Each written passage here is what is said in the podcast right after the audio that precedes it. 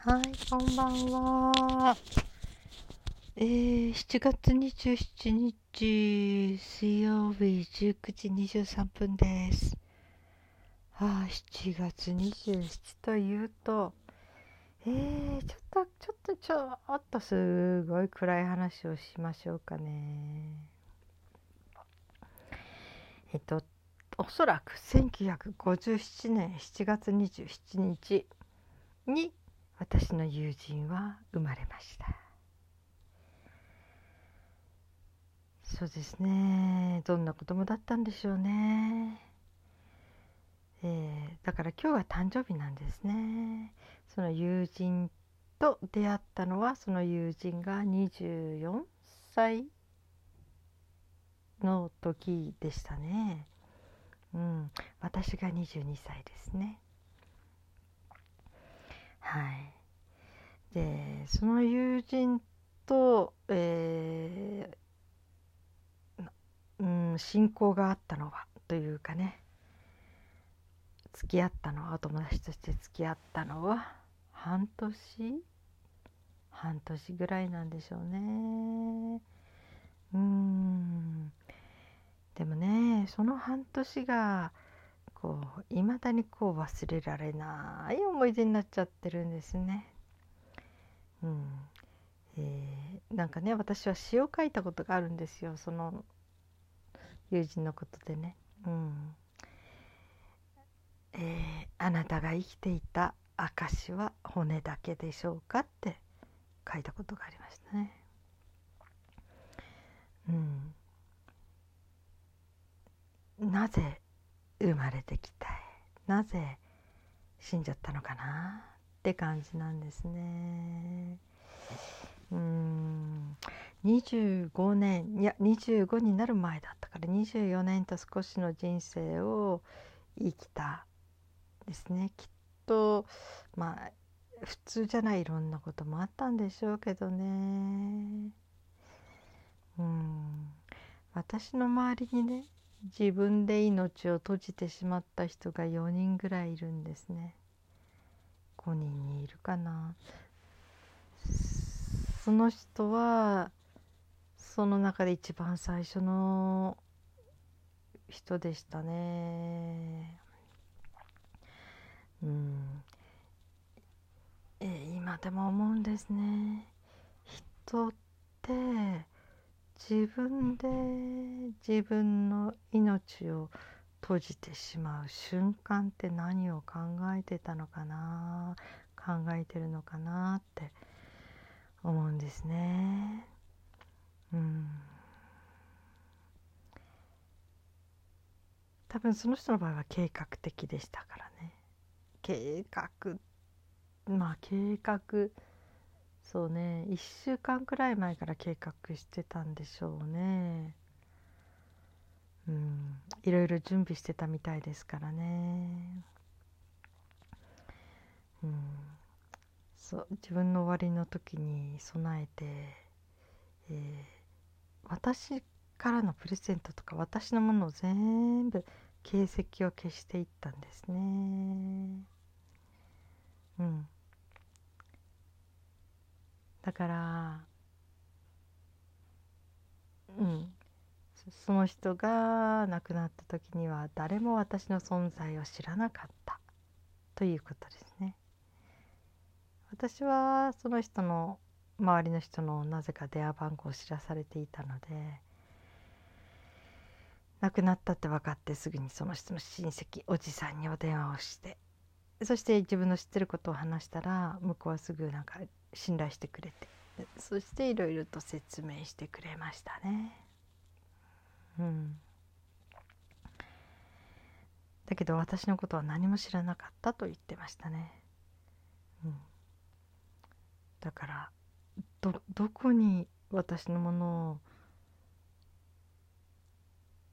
しま隠隠す埋める？それとも焼却する、うんね、一切形跡を消していった。ということ、うん、私はそれがね私への深い思いやりになったんだなって思いますけどね。おかげで私はその人が亡くなってから2週間何も知りませんでしたね。2週間後にふっとこうそうポール・モーリアの音楽を聴いてた時にふっと虫の知らせみたいな感じで電話をかけてみたんですね、うん、そしたらお母さんが出て「うん。えー、何々さん今何々さんいますか?」って言ったら「あ、えー、いません死にました」って言われて「えー、って。どこでですか?」って言ったら「山の中で」って「交通事故ですか?」って聞いたら「そうです」て。で私は「お墓はどこですか?」って聞いたらすいませんもう話せません」ってお母さん泣いちゃって。それで初めて知って。で私はすぐその後にその後におじさんとかその人の親友とかのでに電話をしていろんなことを聞きました。放送式の様子も聞きました。みんな私のことは知らなかったですね。うん。こちらはね私の父やなんかは知っていたのでうん、父はなんかすごく自分の弟にすごく似てるって声がって言っててこっちはね、まあ、友人という言い方をしたけれども今までね、うんえー、いずれ結婚しようかなって思ってた人で、うん、うちの家族もそういうふうに思ってましたね。うん、で向こうはなんか反対してたみたいですね。うん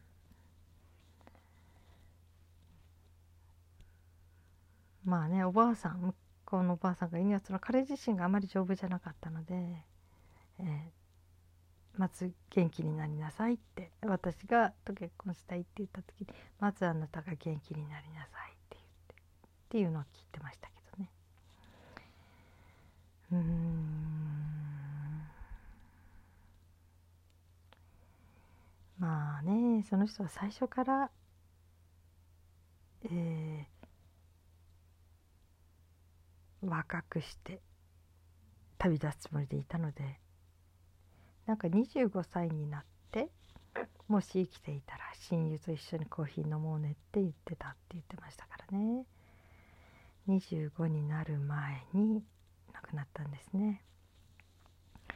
うん、私と会って一度なんか生きてる気になったって言ったことがあったんだけど、うん、ダメでしたね。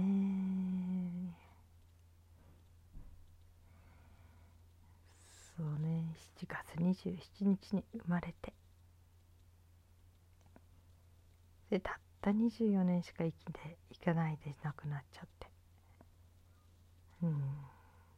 でもその25年の歴史そして私と出会って半年半年半年ですね。1年経ってないですね。うん、2月の28日が命日ですからね、うん、その最後の6ヶ月、うん、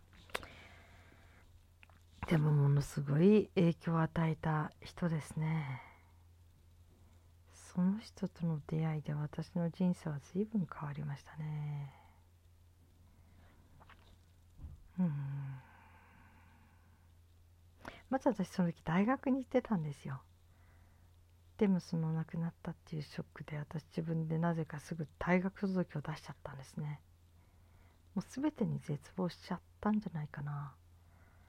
たつ退学届を出して。で大学辞めてうん。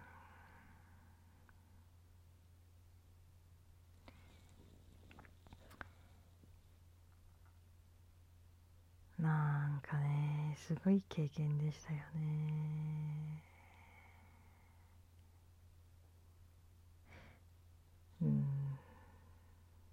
神父様のところに行った時にはね伴侶を亡くした悲しみっていうのは3年癒えるまでかかるって言われて。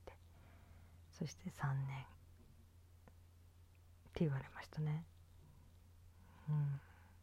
そして私は今神様が見えなくなりましたって言ったら神様のことは忘れてなさいって言われました、えー、そう忘れてなさいって言われるんだと思ってびっくりしてね、うん、そしてそこから帰ってきて夜修道所に電話したら修道所に私合わせてたんですよ、うん、将来結婚する人なんだよって言って合わせてシスターにね合わせてたんだけど。で亡くなったっていうことを伝えて。でもね自殺だから天国行けないんだよねって言ったらシスターがね表向きはねって言って。だけど私は今彼が神様のそばにいるってことは確信してるわって言ってうん。なんかすごくすごく慰められましたけどね。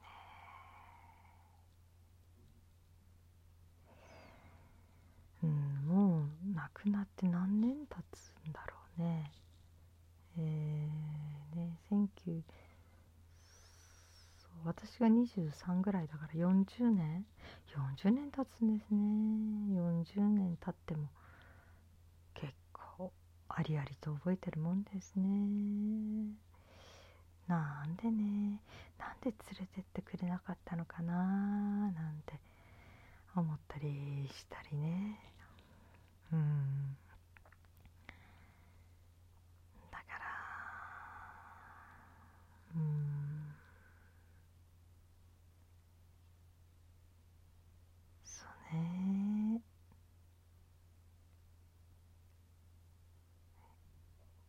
きる方に引き止められなかったということもすごくすごくね心残りというか、ね、辛いことでしたよね。うん、死ぬために生まれてきた。いやでも生きてはいたんだから24年間ね。その間多分人として一生懸命生きたんだと思う。し一生懸命苦しんだんだと思うけどね。うん。そう私の友人で他にもね3人ぐらいいるんだけど。うん。いろいろね車の中で服毒した人もいるしおそらく自分の部屋でね多分薬で亡くなった人もいる、まあ、その人も薬。あとはね医師ですね。医師。うん。医師。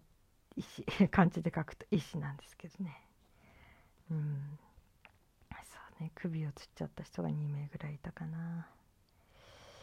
みんなその瞬間って何を考えてるんだろう。うん。ある人は言ってましたね。自殺というのは怒りが一番の原動力だって言った人もいましたね。うん。絶望とか失望その奥には怒りがあるんでしょうかね。怒りの奥には悲しみがあるとも言いますよね。でも本当にその一線死の世界に飛び込むその一線人は何を思うんでしょうね。うん。ね夜にかけるっていう歌が流行りましたよね。うん。あれもすごくねなんか心にズシーンときてあれあんなに人気出たけどあれって自殺する2人で心中する歌でしょってそれなのにあんなに人気が出て今の若い子たち大丈夫なのかしらって思ったけど夜にかけるね。あれもなんかどっかで共感しちゃうような歌詞でしたよね。疲れ。うん疲れもあるのかしらね。うん。ねその夜にかけるは彼女死にたがり屋の彼女がといてその付き合ってた男性はもう疲れてしまって。で一緒に行ってしまうという歌ですよね。あの歌が流行る。流行るのね。どんな日本なんでしょうね今はね。うん。でも死への憧れっていうのはみんな持ってるのかしらね。四大欲求って言いますね。生きることもそうだけど死への憧れというのも大きな欲望であると言ってた人もいましたね。うん。まあねいつも、えー、毎年この日には暗い話をしますがねえ7月27日せっかく生まれてきたのに。いやでも自分の意思で選んで自分の意思で閉じていったんだったらそれはそれで尊重しなくちゃならないんでしょうかね。はい。なんか暗い暗いお話になりました。あ2月28日の命日にも話してるか私。そうだね。2月28日の命日とこの7月27日の誕生日とどうしてもこの2つの時には思い出してしまいます。はい。うん。皆さん生きててくださいね。それで私最後にいつも皆さん今日も生きていてくださってありがとうございますって言うんですよね、まあ、4人も友達に死なれていると。うん。友達ってこの中で恋人はただ一人でしたけどね、うん、4, 4人も死なれていると。なんかね生きててもらえることが本当にありがたくて。はい。皆さん今日も生きていてくださってありがとうございます。それではまた明日。